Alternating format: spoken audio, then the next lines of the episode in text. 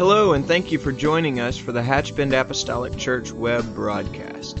In our society today, some, and yes, sadly, maybe even most, question the value of preaching in their lives. But we still believe what Paul said in 1 Corinthians chapter 1. In essence, Paul preached that God has chosen the foolishness of preaching to save them that believe. And so that's why we still place such a high value on the preached word of God in agreement to the scripture. And so now I'd like to thank you again for joining us for a message from the pulpit of Hatchbend Apostolic Church.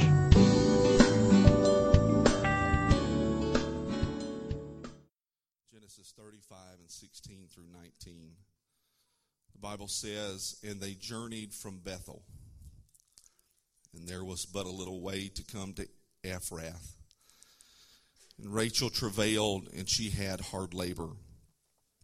And it came to pass when she was in hard labor that the midwife said unto her, Fear not, thou shalt have this son also.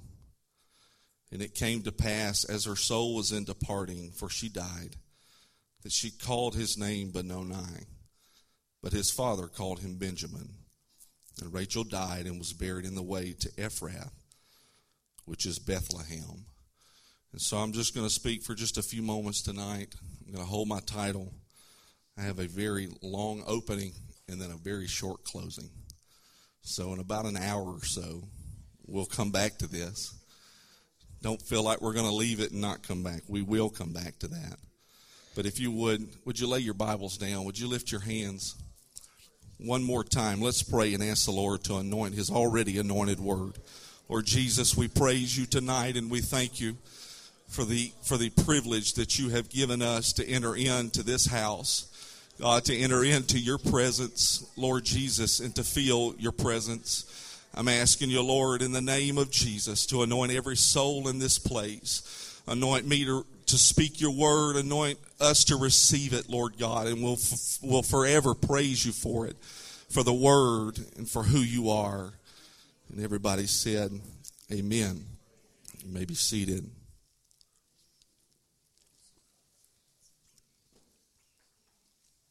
Heard it said many times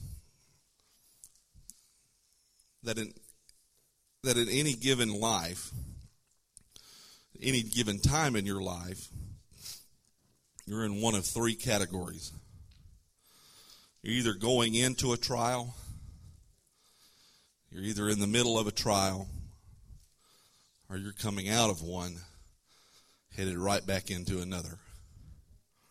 Sounds a little disheartening, but it's nonetheless the truth. You see, in this journey that we call life, it's marked by myriad of events. It's most likely that we will experience every human emotion during the course of a life happiness, sadness, heartache, joy, just to name a few. Many times, these circumstances and these situations that come about will dictate the very actions and the emotions that are carried out and experienced. We experience great joy and great happiness during good things that happen to us. Yet, on the other hand, we experience great sadness and anxiety during the distresses and the losses that come our way. As it would seem, these emotions and these reactions are a very natural occurrence. There's nothing wrong with them in and of themselves. However, there are some circumstances that can take us into extremes. Can seem to be so bad that it can skew our vision, making us only see one dimensionally. We can get so caught up in a moment or in a season of time that it can literally change our outlook on the world. It can literally and quite possibly change our perspective on the future. You see, when clouds hang low and the sky looks dark, it seems as though there may be no good thing that can come out of this. But what we must understand is that there will be seasons and there will be circumstances that we must walk through. You see, it's just life, it's inevitable, it's undeniable. But what we must guard ourselves against is allowing that, that circumstance or that thing to affect our outlook and our faith in God. You see, I understand that I speak to men and I speak to women who are absolutely wholly and unequivocally committed to God.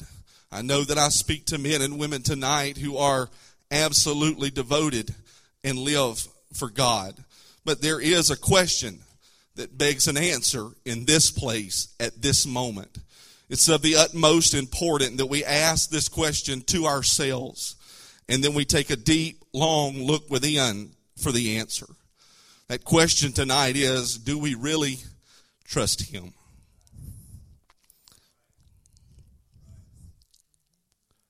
Do we really trust Him? Do we really trust God with our lives? Can we not only say that we trust Him, but can we display that trust as we live out the seasons of this life? It's a question that begs an answer. Possibly the most recognized psalm in the Bible. David said in Psalm 23, The Lord is my shepherd, I shall not want. He, he maketh me to lie down in green pastures. He leadeth me down beside the still waters. He restoreth my soul. He leadeth me in the paths of righteousness for his name's sake. Yea, though I walk through the valley of the shadow of death, I will fear no evil, for thou art with me. Thy rod and thy staff, they comfort me. Thou preparest a table before me in the presence of mine enemies. Thou anointest my head with oil, my cup runneth over. Surely goodness and mercy shall follow me all the days of my life, and I will dwell in the house of the Lord forever. I can't help but look at David in his life. I, I just can't help it.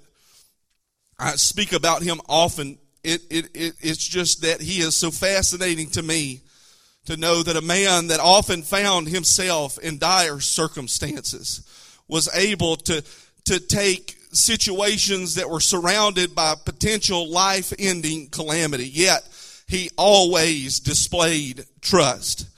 David took all the emphasis off of the situation and put all of his trust in the Lord. Let's take a look at that again. Notice that he said, through the valley. Yea, though I walk through the valley. You see, through denotes a straightforward movement. And he said walk. He did not say wander. And he did not say walk in. He said, when I walk through the valley, not standing, not stalling, walking, not meandering, not meandering around, but through. I'm here to tell you tonight that there's hope in the valley because he said, when I walk through the valley, not in the valley, but through the valley. I'm going straight through. I'm telling somebody tonight that whatever you're in, wherever you found yourself tonight or yesterday or even tomorrow, you're going through this, not in this. You're coming through wherever you find yourself. You won't stay there. But here's the kicker. You got to trust in the Lord. You have to trust Him through the process. Because you see, the opposite tonight of trust is fear. And fear is a deal breaker. David said, I will fear no evil. Why? For thou art with me. Thy rod and thy staff, they comfort me. Even though I'm in the valley, even though I'm walking through the turmoil and the hardship, you have to know that God is with you. The Old Testament is replete with words, fear not. Jesus told his disciples over and over again not to fear, and he promised us that he would be with us unto the end of the world. I don't have time to read it tonight, but the entire chapter of John 14 tells of the peace and the assurance that is found in him, the comforter which is the Holy Ghost that would come and give us that peace. You see, the fact of the matter is that there will be valleys and there will be hardships. but we must trust Him that He will be with us. And if you do that, if you walk with Him through that, His goodness and His mercy will be following after you on the other end of the circumstance. You see, we have to understand that there is purpose for everything. There is purpose for everything. And trust that the Lord has our best interest at heart. How do I know that? Paul said in Romans 8 and 28, and this is going to be a lengthy reading, but please bear with me. Paul said, And we know that all things work together for good to them that love God, to them who are the called according to his purpose, for whom he did foreknow, he also did predestinate to be conformed to the image of his Son, that he might be the firstborn among many brethren. Moreover, whom he did predestinate, them he also called. And whom he called, them he also justified. And whom he justified, them he also glorified. What shall we then say to these things? We sang it just a minute ago. If God be for us, who can be against us? He that spared not his own son, but delivered him up for us all, how shall he not with him also freely give us all things? Who shall lay anything to the charge of God's elect? It is God that justifieth. Who is he that condemneth? It is Christ that died, yea, rather that is risen again, who is even at the right hand of God, who also maketh intercession for us. Who shall separate us from the love of Christ? Shall tribulation or distress or persecution or famine or nakedness or peril or sword? As it is written, for thy sake we are killed all the day long. We are accounted as sheep for the slaughter.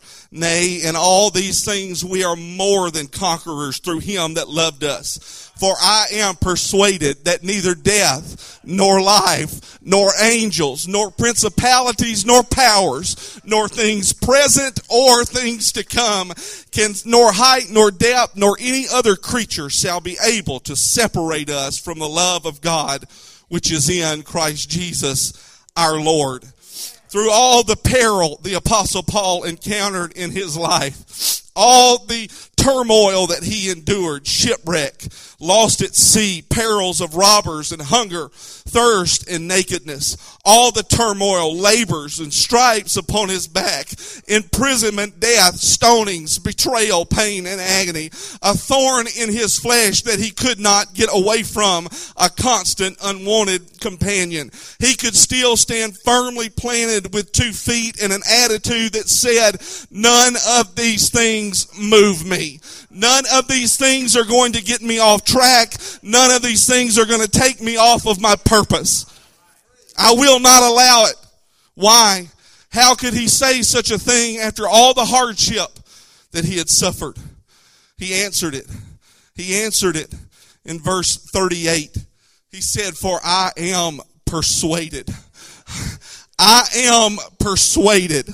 A man who murdered a man who cast men and women into prison, splintering families and separating children from parents. How could he stand and say that I am persuaded that God will bring me out of anything that I am currently in? What was it that solidified his stance? What was it that strengthened his resolve? It was that road to Damascus experience that sealed his trust in his God. It was his experience that Jesus Christ would even speak to him, much less give him the plan of salvation to preach unto the Gentiles. It was his experience that Jesus would save him from a life destined for hell that made him stand upon two flat feet and say, I know that is unto him that is able to do exceeding abundantly above all that we ask or think according to the power that worketh in us. So what does that mean? I'm here to tell you tonight if you have received the infilling of the Holy Ghost evidenced by speaking in other tongues, if you have repented of your sins and you have been baptized in the precious name of Jesus Christ, I'm here to tell you that you have already experienced the greatest miracle that anybody could ever experience on planet Earth. The fact that God has reached down and cleansed you from a life of sin and has pulled you out of the miry clay. That should be testament enough that He will keep His hand on you no matter what you may find yourself in, any situation, any circumstance. However, the fact that He has saved you does not eliminate the possibility and the probability of trial and tribulation. Jesus said in John 16 and 33, These things have I spoken unto you, that in me you might have peace. In the world you shall have tribulation. Not maybe, not might, might possibly. No, he said shall. In the world you shall have tribulation, but be of good cheer. I have overcome the world. You see, Jesus did not reach down out of heaven into a body and walk on this earth for, for 33 and a half years preaching repentance, dying on a cross and rising again. He did not reach down and pull you out of the miry clay to just watch you flip and flounder on your own. We've got to understand that everything that happens to us is for a purpose. Now, I understand that that's a broad statement. I understand that's a very cutting statement. And it may even raise a few eyebrows to say, how can everything that happens to me be for me and for a purpose? You see, it's hard to get our minds wrapped around this. It's hard to understand that when the doctor report comes in less than what we want to hear. It's hard to keep it all in perspective when there's downsizing and cutbacks. It's difficult to believe this during loss and devastation and debilitating circumstance. It's hard to imagine that one singular negative event could be good for us. But hear me. I am not saying that all singular negative events are good for you. I'm not saying that they are good for you. Let me pause here and explain. I'm not talking to people or about people that live haphazardly into the wind. I'm not speaking about folks that are blown, blown about with every wind of doctrine and every whim or sleight of men. I'm not talking to sinners tonight, and I say that with respect. I believe that we should live on purpose and for a purpose. So the notion that we could just live to the wind and leave everything up to chance would just be a false narrative. I'm talking to people that have committed themselves. I'm talking to people that have given of themselves. But for some reason, heartache and turmoil are constant companions. I'm telling someone tonight, whether it's in this building or by way of the World Wide Web, don't give up and don't count yourself as some sad case that God somehow forgot about. Paul said all that means everything may not be good for you now, but it's all going to work out in the final outcome. So let me tell somebody tonight, keep loving, keep loving Him. Keep living and keep living for God. Keep sacrificing unto Him. Keep praising and keep devoting yourself unto Him because all things work together for good to them that love Him and are called. I'm talking about all things. The ups and the downs. Your trials and your triumphs. Your tragedies and your victories. Your good times and your bad times. Your times of sickness and your times of good health. Dry seasons along with seasons of fruitfulness. You see, the goal is the good.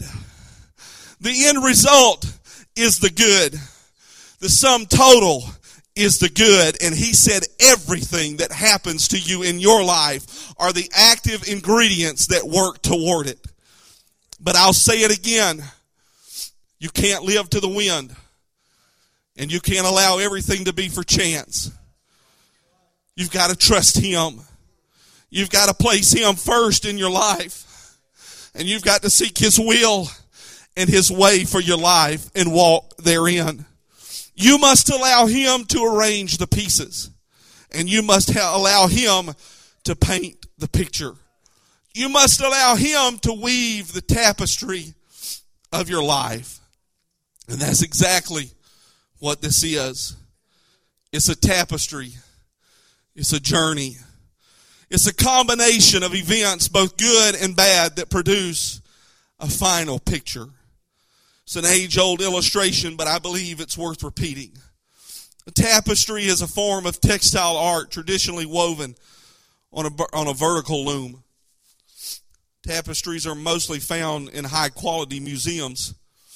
Tapestry is a weft facing weaving in which all the warp threads are hidden in the completed work, unlike cloth weaving where both the warp and the weft threads may be visible. In tapestry weaving, weft yarns are typically discontinuous. The artisan interlaces each colored weft back and forth, back and forth in its own small pattern. It's a plain weft face weave having weft threads of different colors worked over portions of the warp to form the final design. And so as the threads are woven back and forth to form the final product, one side shows the design finished, while the underside or the backside appears to be a complete random mess. You see, that's the side that we're on. It would seem that everything we go through is a random set of events and circumstances. But we're only seeing one side of all of this. A poem of unknown origin was popularized some years ago. I'll, I'll read it sort of puts it all into perspective. It says, My life is but a weaving between my Lord and me. I cannot choose the colors. He worketh steadily.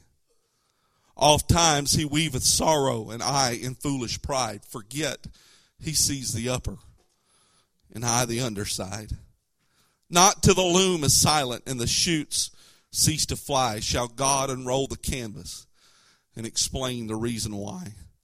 The dark threads are as needful in the weaver's skillful hand as the threads of gold and silver in the pattern he has planned. He knows, he loves, he cares. Nothing this truth can dim. He gives his very best to those who leave the choice with him. Although we may not be able to see and identify each situation and trial that comes our way is good. Even if we cannot identify the individual significance in each one, they all work together for the good. I can't help but think about Joseph when we think along these lines. The story of his life. How he started with a dream. He's starry eyed and destined for greatness. But Soon his life begins an up and down process where he's cast into prison, left for dead, cast into a pit. He's sold into slavery, elevated in position, imprisoned, forgotten, remembered, subsequently promoted to prominence. After all that happened to him, at the end of that journey, he's presented with an opportunity to exact revenge and in all human thinking right all wrongs. Yet he, he boldly and graciously proclaims what was meant for evil, God used it for my good. What was meant to harm me, God used it in the final outcome for my ultimate good. And not only me, but many, many others. You see, Joseph understood the ups and the downs. He understood the purpose of the sorrow and the joy. And if our musicians will get ready, you may take your time, but I am coming to a close. It brings us back to Genesis chapter 35, 16 through 19. I promised we would come back here. Bible says, and they journeyed from Bethel. And there was but a little way to come to Ephrath. Rachel travailed, and she had hard labor. And it came to pass when she was in hard labor that the midwife said unto her, Fear not, thou shalt have this son also. It came to pass as her soul was in departing, for she died, that she called his name Benoni. But his father called him Benjamin.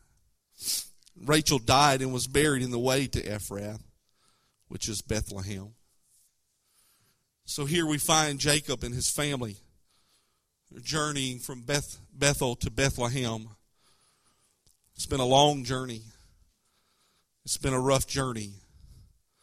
The Bible says they were just a little way from Ephrath, which is actually another name for Bethlehem. When Rachel begins to labor with child, and in her departing as she dies from childbirth, that she names her son Benoni. Now, in biblical days, we all know that just as today, children always represent the future. Children always are the hope of future generations to carry on. And the significance in a name was of the utmost importance during these times. Names meant something. The name someone would receive depicted their nature and could quite possibly affect not only their future, but future generations. Rachel named her newborn son Benoni, son of my sorrow. Perhaps the situation seemed too great a distress to see any good that could come out of this. And I certainly don't want to minimize the circumstance or downplay what happened here. It was a significant life event, and it was a very sorrowful thing that occurred. I am not downplaying, and I am not discounting the weight that was in this. But see, on the other hand, his father knew the significance of a name. He knew what it was like to be named for the situation. Live with that name that forever told the story of his life. He knew the significance of a name. He knew what it meant to be named. But he also knew the significance of a name change. So Israel named him Benjamin, son of my right hand. The scripture always signifies the right hand as strength and authority. And so, how do we apply this tonight? Let me say it like this. We may see the situation as horrible. We may see the situation as deplorable and unrelenting. We may see the situation as dire or distressing and even possibly future ending. But let me tell you something tonight. God sees our situation from a different lens. You see, God sees with a different perspective because he already sees the end from the beginning. So on the road of life, there will be ups and there will be downs, but both are needful. While situations may be dire, they don't have to be future ending. While situations may be distressful, they don't have to have a future negative effect. It doesn't have to end badly because of that situation. You see, if there's no test, there can be no testimony. Without a trial, there would never be anything to overcome. Without adversity, there would be no triumph. Nature itself teaches us that trees need wind to stand upright, and birds need a predator to learn how to fly. You see, there has to be a mess in order for there to be a miracle. Both are needful. both both are both are good. Not maybe right then, but in the outcome they will be. But we must stay in the middle of his will. With the things on the left, the things on the right, right in the center of his will. Allowing him to work in our lives. And I'm telling you that he will make something beautiful in the process. You see, there's more truth to the story here tonight. Here's the second part of the story Jacob and his family were going somewhere. They were headed from Bethel to Ephrath. They were on a journey. They weren't just standing still, they were going through. If you study the word Ephrath, it means literally a place of fruitfulness. Can I tell you tonight, we're headed somewhere. we're on a journey tonight. We're not standing still. We're headed to fruitfulness. They were headed there, and I'm telling you right now, so are we. The Bible says they were just a little way from it. I believe that we are as well. We're just a little ways from it. Just a little ways from fruitfulness. But hear me, the closer we get, the more difficult the journey will be. The closer we get, the tougher it will be. There will be hardship, but the end result is much greater. Paul said, Behold, I show you a mystery. We shall not all sleep, but we all shall be changed. In a moment, in the twinkling of an eye at the last trump, for the trumpet shall sound, and the dead shall be raised incorruptible, and we shall be changed. For this corruptible must put on incorruption, and this mortal must put on immortality. So when this corruptible shall put on incorruption, and this mortal shall have put on immortality, then shall be brought to pass the saying that is written, Death is swallowed up in victory. O death, where is thy sting? O grave, where is thy victory? The sting of death is sin, and the strength of sin is the law. But thanks be to God, which giveth, giveth us the victory through our Lord Jesus Christ. And one final admonition, therefore, my beloved brethren, be ye steadfast, unmovable, always abounding in the work of the Lord. For as much as ye know that your labor is not in vain in the Lord. I'm here to tell somebody tonight we're just a little ways from it. Don't call it quits right now. Don't call it quits before it's all over with. And here's my title. Don't name your future based on your present circumstance. You see, the enemy would love to have you walk around defeated. The enemy would love to have you walk around with your head hung low because of the things that have come against you. But the Lord has called you more than a conqueror. The enemy wants to convince you that your situation is going to end you tonight. But the Lord has said differently. You have been called. You have been called out of darkness and into his marvelous light. And I'm telling you tonight that if you love him and if you trust him, he's going to see you through and he's going to work it all out for good. So whether the enemy attacks you or life deals you some bad circumstance or situation, know that God can and will work it into a beautiful ending. You see, the final masterpiece is heaven. And we'll see it all for what it meant to be in the final masterpiece.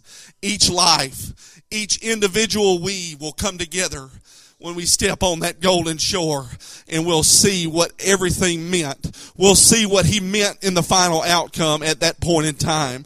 But I'm here to tell you we're just a little ways from it. We're not that far away from it. So don't stand there Just keep walking. Don't name your future based on what's going on right now. Let God name it. Let Him call it. Let Him say what the final outcome is going to be. Come on, let's stand together tonight. Let's lift our hands to heaven. Let's ask the Lord to touch us. Will you do that? Let's sing, let's praise, let's magnify Him in the name of Jesus. We love you right now.